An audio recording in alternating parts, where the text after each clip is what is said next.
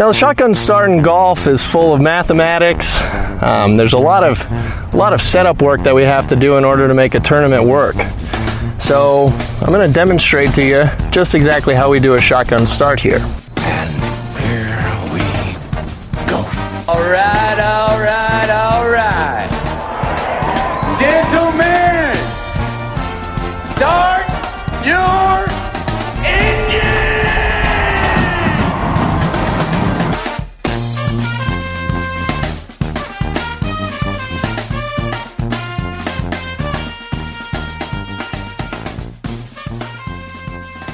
Greetings and welcome to a Friday edition of the Shotgun Start. It is October fifteenth. Andy, how we doing?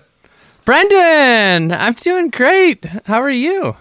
I'm fantastic. Full disclosure, it is absolutely not October fifteenth.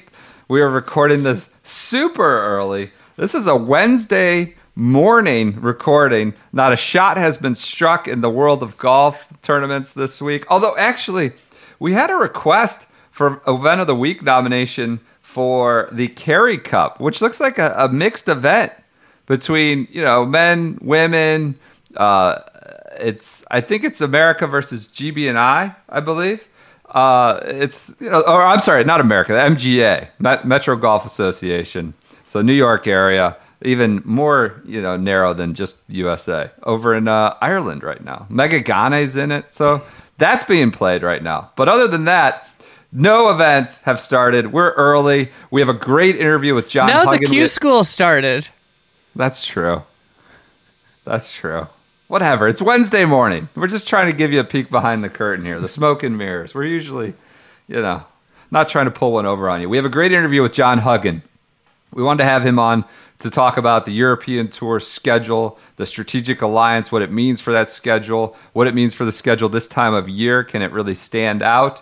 Of course, his good friend, Renton Laidlaw, legendary broadcaster, writer, uh, all things golf media, radio as well, uh, passed away this week, passed away the night before we recorded this. So we had him talk a little bit about that, tell some highly amusing stories of his own amateur days playing golf, and also a little bit of the Ryder Cup, what comes next for Europe in terms of captains, players, and all that. So we, we appreciate John. It, we thought it was a nice balance to having Will Bardwell on, sort of the, the voice for the American side, uh, uh, or at least an American fall event in the Sanderson. And, and John is obviously has deep and, and long European Tour roots. But uh, let's begin. You know, nothing's happened. We don't need our eighteen-hole updates. We're going to do a quick update here on the driver shaft. Phil is going nuts about this this new regulation going from forty-eight to forty-six inches. He's armed with his Twitter account. You know, ten years ago, maybe we wouldn't have seen these comments in the public domain, but he's going, stupid is as stupid does, he tweeted on Tuesday, Missus Gump. Really, though, are the amateurs trying their best to govern the professional game, the stupid ones, or the professionals for letting them? It is. This is now a Wednesday tweet. It is extremely disappointing to find out that the P G A Tour adopted the new U S G A rule through the media. I don't know of any player who had any say or any kind of representation in this matter. I do know many are wondering if there's a better way. Subtle, sh- not so subtle shot at the P G A Tour, uh, which we addressed in our Wednesday episode about how his, you know, response to that Grayson Murray tweet, he's been taking runs at the tour publicly on Twitter. This is another one. Uh, he's obviously popped off at the U S G A. You have any reaction to this? I, I think it's dangerous to put the uh, the role of regulating into the hands of those that are supposed to be regulated, I would say. You know, uh, yeah. But it is hey, a number wh- one organization. Don't, why don't we let uh, Jeff Bezos uh, make the rules on how, how we want, you know, the uh, business to run, you know, and, and why don't we let traders make the rules on S E C guidelines? Like, you know, that that goes it well. happens. And sometimes, you know, a lot of stuff, you know, things spiral. And we may be at a spiral, not a spiral, but a dangerous moment in the professional game because we have, you know, let certain interests have too much weight and say. I, I think feedback. I, I mean, listen, like technology, technology gave Phil a bunch of majors. He didn't win any majors till he got the, the solid core golf ball. So, you know, and, and maybe technology is extending his career into the into the fifties. I, I would say that he probably would have won majors and everything without it. But the, the record shows that, you know, he didn't win a major till there was a solid core golf ball. So, and he's got, as I understand, a lifetime massive deal with Callaway. So there are just, uh, you know, constituents that have uh, different interests and uh, that don't align with necessarily the, the benefit of the game. As we talked about on Wednesday, this was a preemptive move. Um, they are popular now, but the way technology advances, like they, they fix everything. Like, and when when they finish optimizing on one spec, they move to the next spec. How do, could we make a forty-eight inch driver that goes straighter? They'll figure it out, you know, and uh, and cutting it here, cutting the head off before it's a huge problem, before there's, you know, one hundred players that use a forty-seven inch driver, I think is a good move. This is just, you know, I I, I just... One guy throwing his hands up, I saw all these players, you know, were... A lot of them were mad about it, but they all like prefaced it with like, I don't use a forty-seven inch driver, um, but I think this is dumb. And, you know, no amateur uses a forty-seven inch driver. I've got a newsflash for you. The manufacturers, this, you go to Golf Galaxy or, or P G A Superstore, you don't buy off the rack a forty-eight inch driver. This is, this is just a newsflash. This literally impacts like maybe zero point zero zero zero zero zero one percent of golfers this impacts, so I don't even know why we're talking about it, to be I, completely I, honest. I, well, because Phil is going nuts. I, I think, like, it's an odd thing for him to so vehemently go crazy over. It just be, Well, just it's it's an underlying up. thing. I think what Not, he's trying to do is drum up more interest for the P G L. Yeah. But it's like, it's just such a minor thing that like maybe you use like a little pistol and he's just brought out the bazooka and he's, or the tank, and he's just launching these. It just doesn't seem like that big a deal to, to, to really put your foot down on it. But he's taking aim at the U S G A. Justin Thomas uh, came out and said it doesn't make it. I, I did enjoy Lee Westwood's response. Did you yes. see Westy responding to Phil? He's just like, hey man, what difference does a couple inches make? You know, it's just like a like, double why meaning, so a up? double meaning tweet. Eh, entendre could be. Uh, and Justin Thomas said, you know, he didn't think he didn't think it makes sense. They didn't need to address it, but they should address armbar or arm lock putting is more pressing. So, well, uh, I think this might be just the first of, of some other tweaks. Who knows? Right, right. So that's your update on the shaft length as of, as of Wednesday, Phil. Phil's at a point in his career, I know he's done a lot in the game, where he should have an outsized influence on the future of the game. Does that make sense? Right? I, I, I just don't...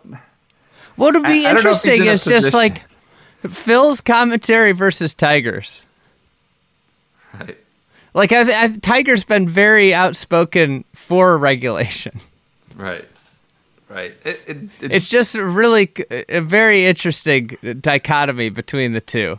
And Phil's comments, like, what are they? What are the motivations behind them? There's always, you know, dig a little deeper. There may be other motivations. All right, that does it for your Wednesday news update. Anything else you want to talk about here, Andy?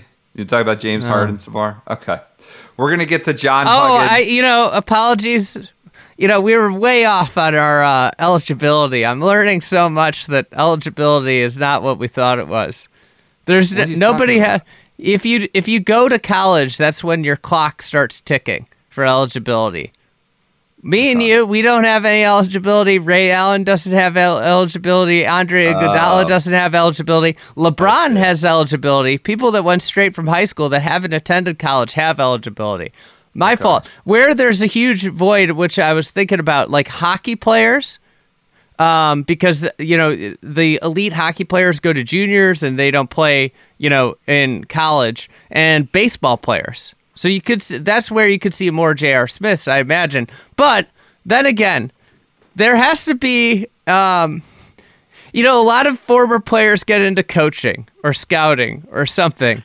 there has to be just special cases like J R. Smith where coaching really isn't in the in the cards for him, sure. or, or sure. being in representation or whatever it may be. J R. Smith, school was really the the only option post-playing career, or okay. retire, just pure retirement. You could be an entertainer of some sort. I mean, you know, right? Uh, but in athletics, maybe that was it. All right, let's get to John Huggins. Uh, we really appreciate his time. We think you'll enjoy this. Uh, stick around for the end for an amazing, stories. amazing story of, of a tough break in his amateur playing days and the subsequent, you know, night that happened after it. Um, but we thought it was an interesting talk, certainly on Renton Laidlaw remembrance and, and some European Tour updates. All right, here's John. All right, we welcome in John Huggins. He is the European correspondent for Golf Digest, among many other things. He's a, a I'd say legendary is the term I will use, legendary golf writer. I, I'm told and have heard he was formerly, a, may still be, a great player in his own right. Uh, John, thank you so much for joining us. We appreciate the time. It's my pleasure. Uh, first of all, you know, we, we had you on here generally to talk about European Tour, strategic alliances, the schedule coming up. But uh, some news this week, Renton Laidlaw passed away. Uh, you were uh, close friends with him. Uh, he's a fellow Scot. And I believe he gave his last interview to you in a podcast uh, a few months ago in August.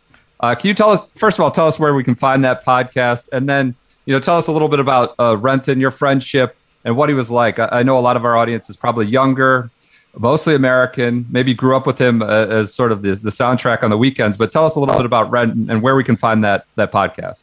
Um, well, the podcast was, it's called The Thing About Golf. It's a Golf Australia magazine production. Um, I think uh, I think you just go to the App Store and you can find it. Um, that's the easy way.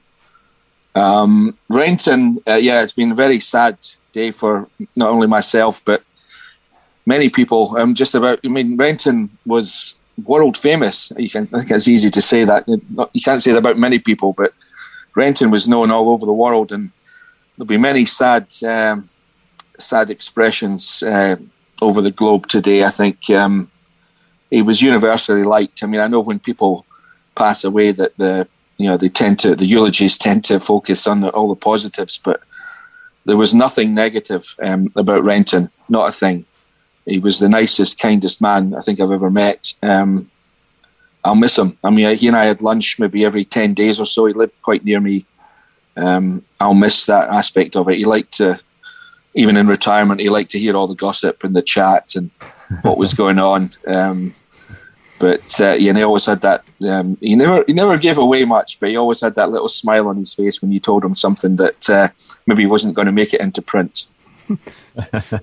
What do you uh, do? You have a favorite story from your time together? One that pops to mind that uh, that you could share? Well, he, he told this story on the on the podcast, um, and this was uh, Nick Faldo won the English Amateur Championship at Royal Lytham in nineteen seventy-five. And Renton was there um, certainly early in the week to, to cover it for radio, but he had to get back to Glasgow for some other appointment uh, on the day of the, I think, the semi-final, and was uh, g- then going to get somebody at Lytham to tell him what happened so that he could then do his report from Glasgow. So he, he happened to be in the um, Glasgow Central Railway Station while he was doing this report. So he gets into the little phone booth and starts off with, you know, Nick Faldo today at Lytham, blah, blah, blah. And in the background, there was uh, the train for on platform seven, this, and this went out on the radio. So he had to immediately slam the phone down and say, oh, my goodness, that was a crossed line, crossed line. So um, he, he was full of escapades like that, you know. Fantastic, fantastic. Um, yeah. uh, where, so you had lunch with him every every ten days or so. Is that, is yeah. that accurate? In the Saint And- he lived just north of Saint Andrews, I, I saw. Yeah, he lived at Drummoy, which was maybe okay. five or six miles outside Saint Andrews. Yeah. So, did you guys have a lunch was there, spot? Was it like one spot that you went to every time, or did you mix it up? Yeah, no, it was. Well, we did mix it up very slightly, but the nine times out of ten, we were at the Drummoy Hotel, which was about two minutes from his house. Um, his sister Jennifer, who he lived with, she often joined us, but um, uh, yeah, there was a table in the corner where we always sat. Um, I'll. Uh, be a painful experience the next time I go there, I think. Yeah, yeah. Uh, did he have uh, like a favorite uh, tournament, a favorite event, favorite major that you you both would kind of be out there on the road together that you know was near and dear to his heart? Well, he's well, they, well two really. The the Open, obviously, um, and yeah. the Masters. He had a long relationship with the Masters. He was the first um, non-American journalist um, to attend forty Masters. I think he attended forty-two in total. And wow. uh, he's a he's one of those guys with a, his own parking space at Augusta, sure. um, and his name and face and pictures up on the wall in the media center. I think I'm, I'm not sure if he's still the only European, but he was certainly the first.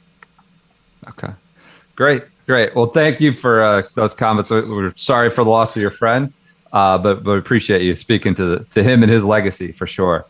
Um, transitioning here, you know, one thing we wanted to talk about is it's it's. ever present, top of mind here, certainly this time of year, is the European Tour schedule. First of all, is it pronounced schedule or schedule? We have this debate, this huh. linguistic debate here. We hear Justin Rose and others. I don't know if that's an English term, uh, English pronunciation. Is it, do you pronounce it schedule or schedule? Or the Americans have it wrong? I would say schedule, but I mean, I've heard it done both ways. So, okay, all right. Um, what do you make? I, I think the schedule. A lot of it is, it is now viewed through the lens of this strategic alliance and what sort of implications that may have. We've heard the, you know, Genesis Scottish Open. There may be FedEx Cup points. There's opposite field events the, on the American side that will be Race to Dubai, European Tour co-sanctioned events. Um, what is your view of the strategic alliance generally? I, I, I know that the European Tour may have been in a position where they needed it, but but what is your view of the strategic alliance? Uh, well, well, you maybe won't be too surprised to hear that I take a slightly cynical view of it. Um, I'd see it as only the, the, the start of uh, the downward spiral, if uh, if you'd call it that. Um, it's basically going to be, it, it'll evolve into a takeover, I would imagine. Um, the P G A Tour is too big and too powerful and too rich um, for anything else to happen. I mean, and the European Tour, if you look at their schedule um, at the moment, I mean, they're playing for... like a million and a half euros or a million euros most weeks. Um, it's it's pretty low, a lot lower than it used to be before the pandemic came along. And and the, it's to their enormous credit that they've managed to keep going to the extent that they have. But it's definitely been a diminished product. Um, hence the you know the need for the strategic alliance. Um, the future is is certainly for the rank and file players on the European Tour. I mean, I, I know a lot of them are, are kind of worried about what's to become of them. I mean, the, the P G A Tour, as you just alluded to, are, are already cherry-picking the, the best events on the European Tour. I mean, the, there's always been, you know, like three or four times of the year where the European Tour was, was the place to be, you know, the Middle East in January, uh, the month between the, the U S Open and the Open, and then the time after the um, the end of the FedEx Cup. So there's always been a you know like two or three opportunities for the European Tour to shine, but and but the, for the rank and file guys, I think they're already worried that the you know if the cherry picking continues, the bigger events on the European Tour, if it remains that way, are going to become dominated by more and more American players. You know they're going to get half the field, and then it'll be two thirds of the field. And where do the rank and file guys go after that? They'll, they'll be You know, I, th- I see the European Tour eventually evolving into maybe a feeder tour for whatever the P G A Tour becomes, and it might even be a kind of world tour in inverted commas. Yeah, you know, it's uh, your your cynicism, I think, is warranted given what has happened with the P G A Tour and different historic events that have somewhat lost their history um, and become different events, but still celebrate the history, you know, with uh, graphics and such. Um, and and I think also you you know as you alluded to, the rank and file players, like the the opposite field events seem to be another opportunity they're pouncing on, getting you know some guys coming over for the from the European Tour for things like the Barbasol and the you know mm. these smaller events. Yeah, I mean, I mean I, I'm not sure that too many of the, the rank and file, if I keep calling them that, um, yeah. are, are, are too enamored of that prospect. You know, they'd rather play in the B M W at Wentworth and, and something else and not have to travel as much. And or instead of that, they're going to fly to America and play for half as much money. I mean, that that's not the, the best deal on the, uh, in the on the planet for those guys. But, you know, inevitably, you come back to the, the phrase that you always hear in professional golf is play better. If you play better, you'll be in the you'll be in the big events. You know, so, I mean, I take the view that competitive sport shouldn't be a democracy. Mm-hmm. Uh, far from it. Um, although it is always amusing to me, I'm sure to you guys, that uh, these raging right-wingers uh, in the, at the top end of professional golf turn into trade unionists at the drop of a hat when it suits them. You know? We just uh, we just recorded a, on this for Wednesday about the fifty thousand dollar stipend you get for showing up to fifty yeah. events. Now, there you, there you go. This perfect example. Perfect example. Uh, I'm, John, just uh, kind of going back. Obviously, you know the the Famous Five was a big period for the European Tour golf with Seve and Faldo. When I, I grew up watching the era of, you know, Colin Montgomery, Lee Westwood, Sergio Garcia, where the top end talent on the European Tour was at par, almost level to that of the P G A Tour. Is there a moment where that sh- the shift really started to happen, where uh, the P G A Tour started to attract, um, you know, the best players uh, from the European Tour, and we had less and less European Tour players that were great players and more split time? Is there do you, is there a moment that stands out in your oh. mind? Yeah, well, maybe not a moment, but certainly a period where the, the a big part of this, I think, is that more and more uh, the college system in America has become accessible to the to the better players from not just from the U K but from the continent as well. And more and more of them, they go to America, they go to college in America, um, and they stay. You know, they just they hardly ever come back. I mean, you get guys like Luke Donald and you know. Paul Casey, who's a perfect example, who's somebody who's, you know, he hardly ever plays on the European Tour, but he, you know, he's a great Ryder Cup player and all the rest of it. But uh, you know, he went to America. Went was it Arizona State. He went to. Mm-hmm. I'm not sure, and yeah. and he just stayed. He, he lives in America and he's made his life there, and, and which is fine. But uh, it doesn't that doesn't help the European Tour. So there's been a kind of brain drain, if you like, of talent, which started even before these guys turned professional.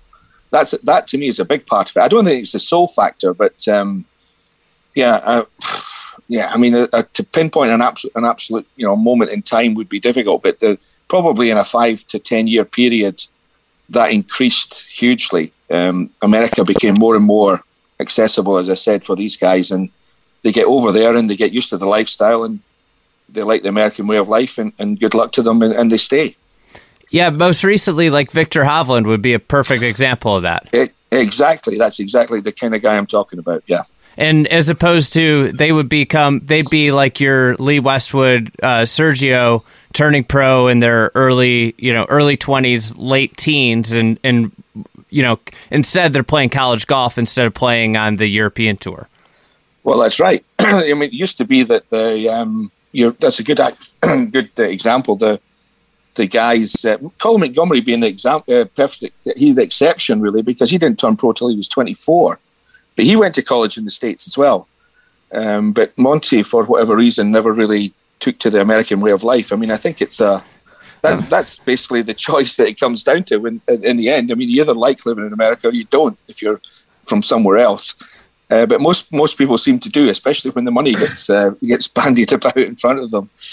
It's it's interesting, like, you know, one of the things I think about is, you know, Thomas Pieters, he, I went to the University of Illinois, Thomas Pieters went there, mm. so I've obviously been a been a fan of his, but he, he talked, you know, he was very outspoken about how much he disliked the American way of life, and, mm-hmm. you know, if it, after that twenty sixteen Ryder Cup, you expected Thomas Pieters to be a world beater, you know, uh, mm. a top fifteen player, and that could have been, you know, one of those types of players that galvanized and and led to the European Tour surging, not to not to put a, the weight of the world on, on Thomas Pieters' back, but that's also, it seems to be, you know, where a player like that, the difference between him being a top sixty player and a top twenty player would make a huge difference for the European Tour week in, week out.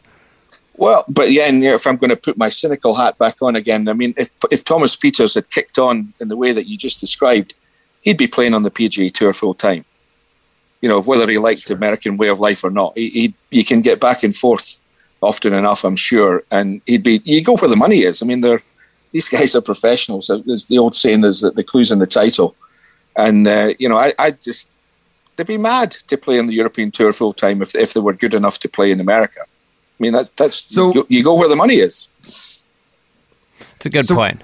During, during the break, uh, the the non, the pandemic break last year, we got really deep into researching. Obviously, we, we caught the tail ends of the famous five careers. We got really deep into researching Faldo, Seve, Lyle, mm. uh, Woozy, uh, the whole group. And uh, we were just so taken and enamored with it. It sounded like such a, uh, I mean, we were young, we we had some familiarity, just such a like glorious era. And I'm wondering like what, we just talked about sports or, or democracy, but what are we losing if if this does with the European Tour, if it is a total takeover? I, I think we're all of a like mind that, that golf, world golf as a whole would be something less or something more monotonous. But what are we losing really with, with the European Tour being sort of consumed by the P G A Tour? Well, in many ways, I mean, I I, I don't know how you guys feel, but watching the, the P G A Tour week to week, it's a it's a at times a pretty tired product. Um, there's a real sameness to it every week for yeah. me, and uh, a lot of the times I, I barely watch. I mean, I kind of pay attention to see who's winning, and and but the golf courses are. Man, there's not too many of them that are that interesting.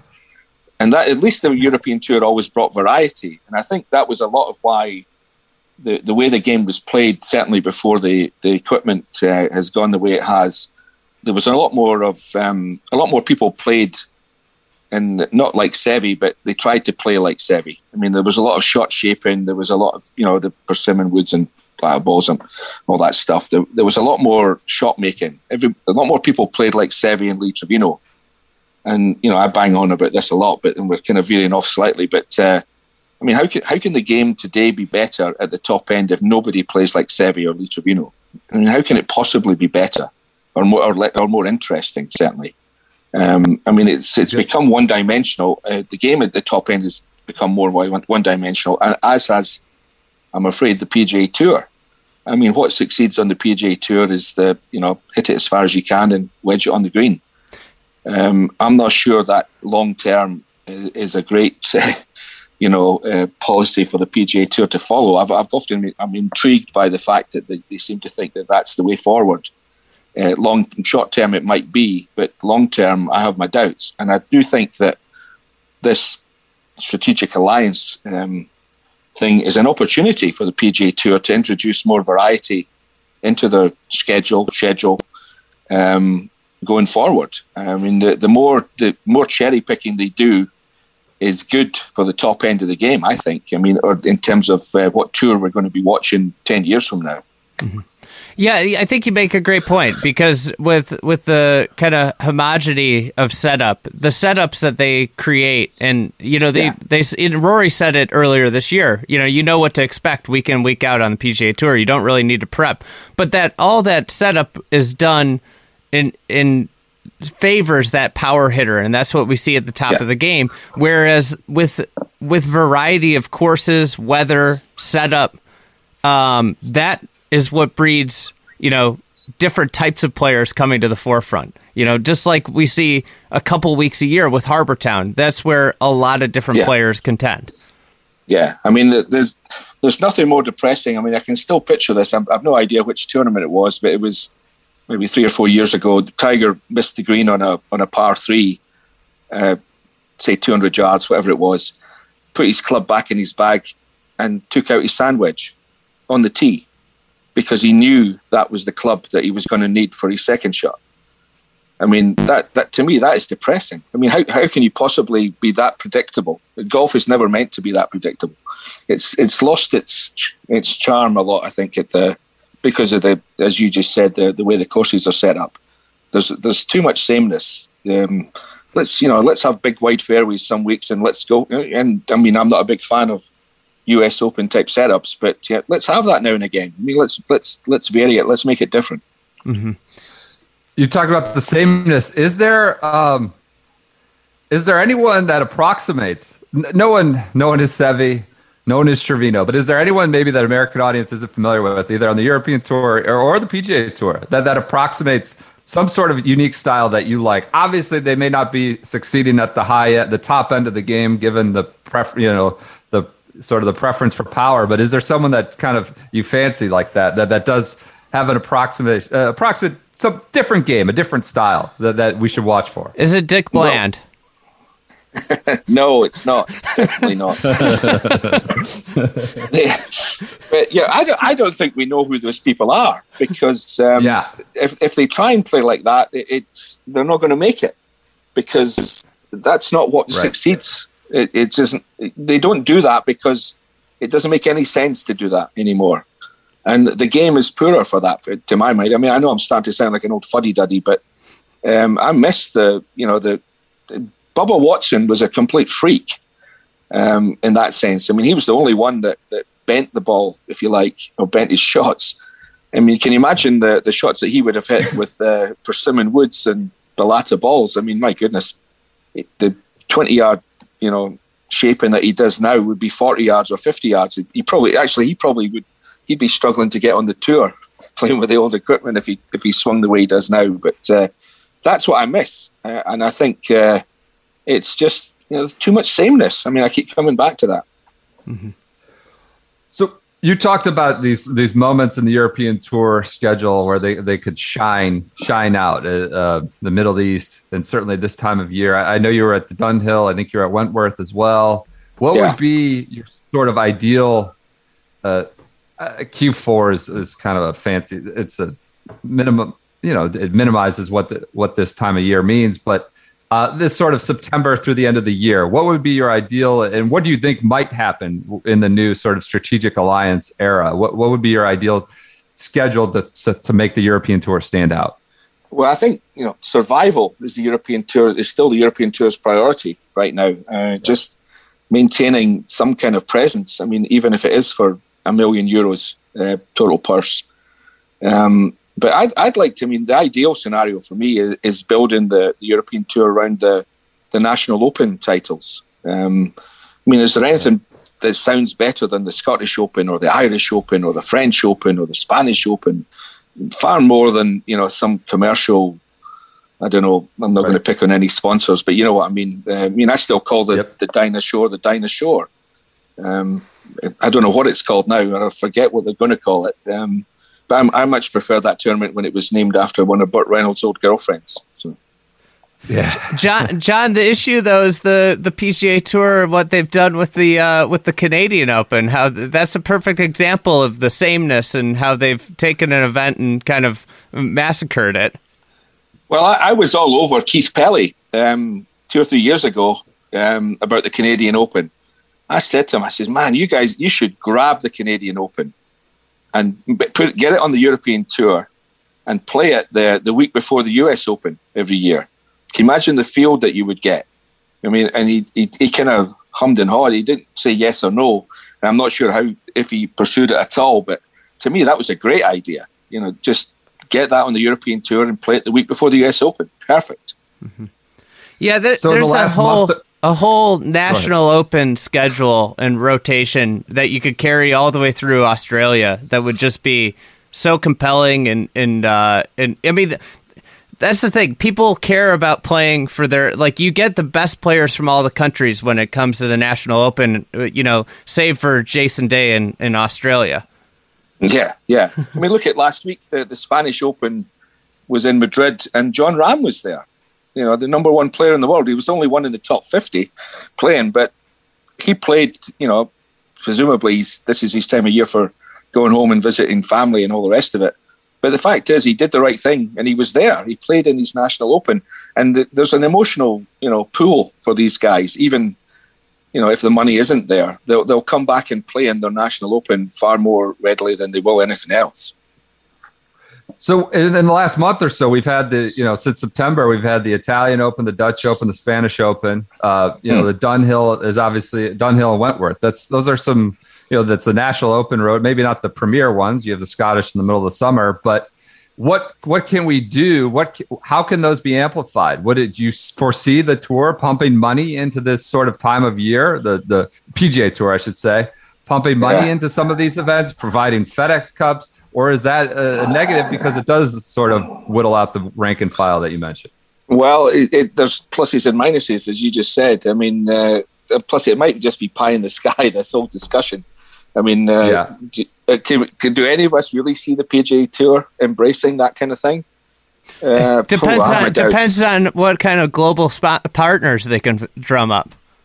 Yeah, well, they, they'll, they, again, they'll go where the money is. Um, and maybe there's, uh, you know, in all of these countries, there's there's one big company that'll come along and say, right, we'll do we'll do the one big event, the, the National Open will be the one big deal, and you know, maybe that's how it works. But uh, you know, again, I have my doubts, really. So, to be honest.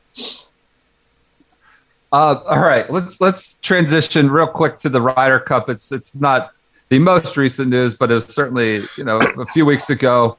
There seemed what to be these the score? Grand. What, who won? I I, I missed I missed that one.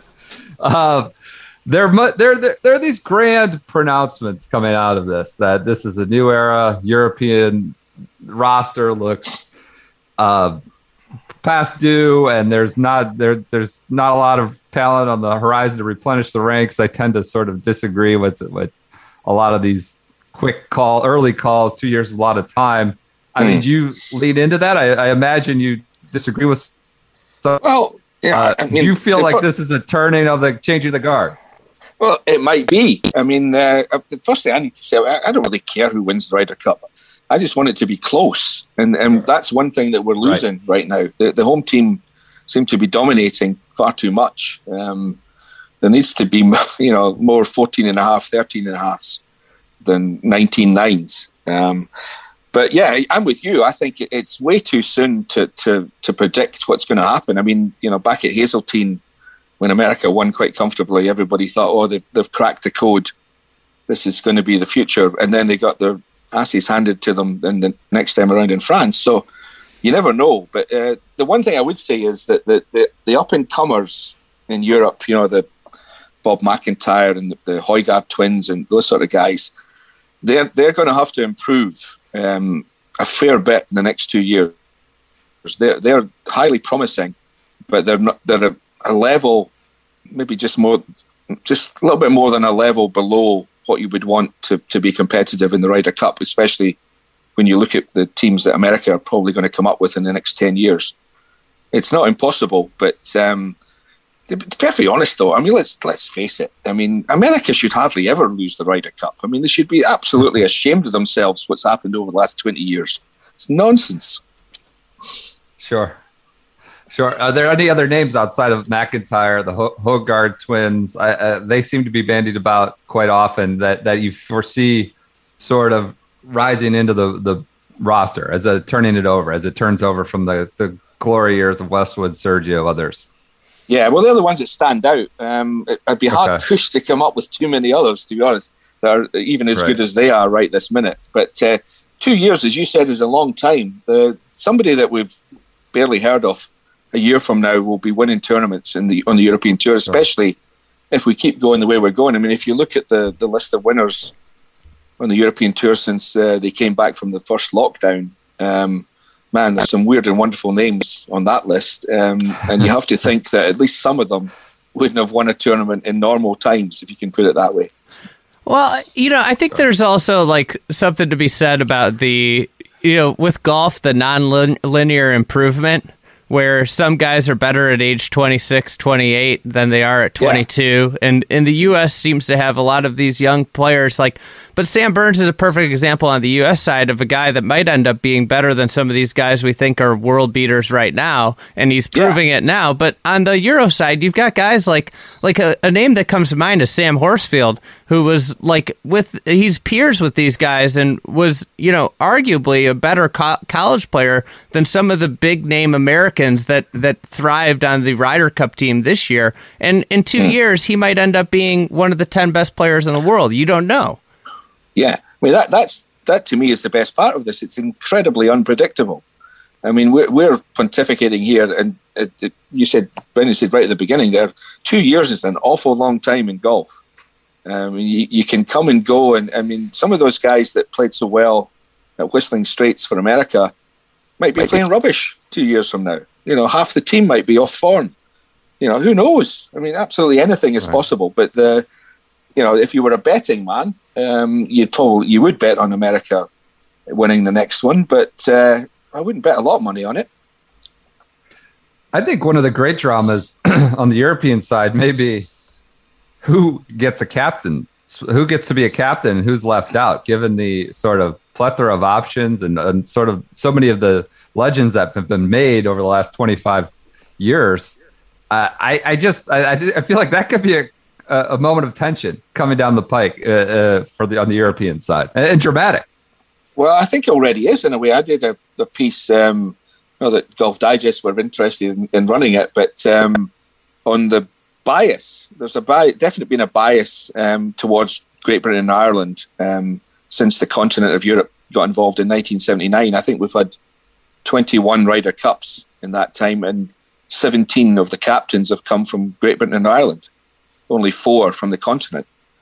Um, that's, and as you say, there's a whole stream of people coming on board. I mean, the, the word is that Lee Westwood's going to get it next time, and then maybe Poulter after that, and you know, both Englishmen. So that's it's going to be twenty-three four before you know it. Uh, but you get guys like um, Robert Carlson, who the word is that he was by far the most impressive assistant captain in France, and again the Whistling Straits. But Robert Carlson's not going to get the job. You know, he's he's been European number one and he's played in Ryder Cups, but he's not high profile enough, or wh- whatever perception they have of him, he's not going to get it. But then you've got Martin Keimer, Henrik Stenson, Sergio Garcia is going to be coming along in four or five years. These guys are all legitimate uh, captains. Uh, but, and, and as you say, the bottom line is that um, a lot of high profile names are going to miss out on that job. McDowell, Donald, there's just, yeah, there's yeah, so many. Exactly. Two more. Exactly. Yeah.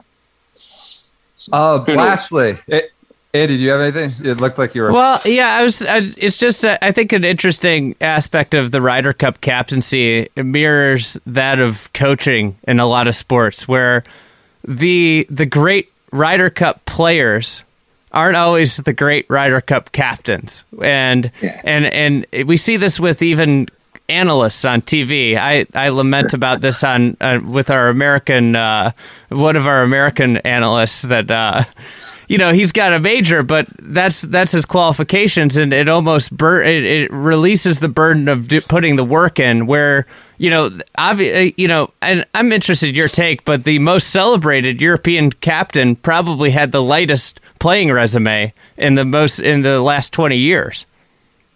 You mean Paul McGinley? Yes. Yeah, I mean he he. I thought he was going to change the way it was done. It, well, he did in many ways, but in terms, in terms of how the captain was chosen. He he was chosen, as you said, not because he was a major winner and a, a great player. He was a very good player, but he wasn't a great player. But he was chosen because he was the best man for the job.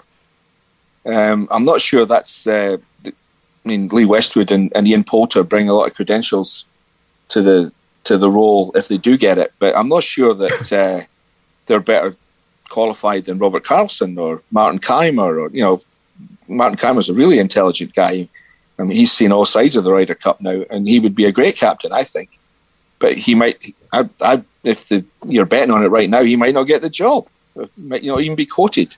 So, I don't know. It's, uh, I mean, Nick Faldo was there was a complete disaster as, as the Ryder Cup captain. I mean, he uh, he only got the job, I think, because it was too hard to explain why he wouldn't get it or didn't get it. Um Right. Because the, none of the players wanted him, I know that. But the, to to the players' credit, there's none of them have actually thrown him under the bus publicly since then, and they, they could have done easily, I think. Yep. yep. Uh, la- last one. Well, this is uh, comes from a friend of the program, maybe a friend of yours, or maybe an enemy of yours. That that said, I had needed to ask you about this. Uh-huh. Um, the night after you missed qualifying for the nineteen eighty-five Open by a single right. shot. Yes. I was told to ask you about that night. Yeah, um, yeah, I've told if this you, story a few times. You decline to comment, or you? No, no, no. I'm, I'm happy to tell it. It's, it's already out there in the public domain. Um, it, so it's nineteen eighty-five. I was playing in the final qualifying at Prince's, which is right next door to Royal Saint George's, where the Open was going to be. Um, I got to the last hole in the thirty-six hole qualifying at that point, the final qualifying. So I get to the last hole and I figure I need a par four to at least get in a playoff to have a chance to get in the Open.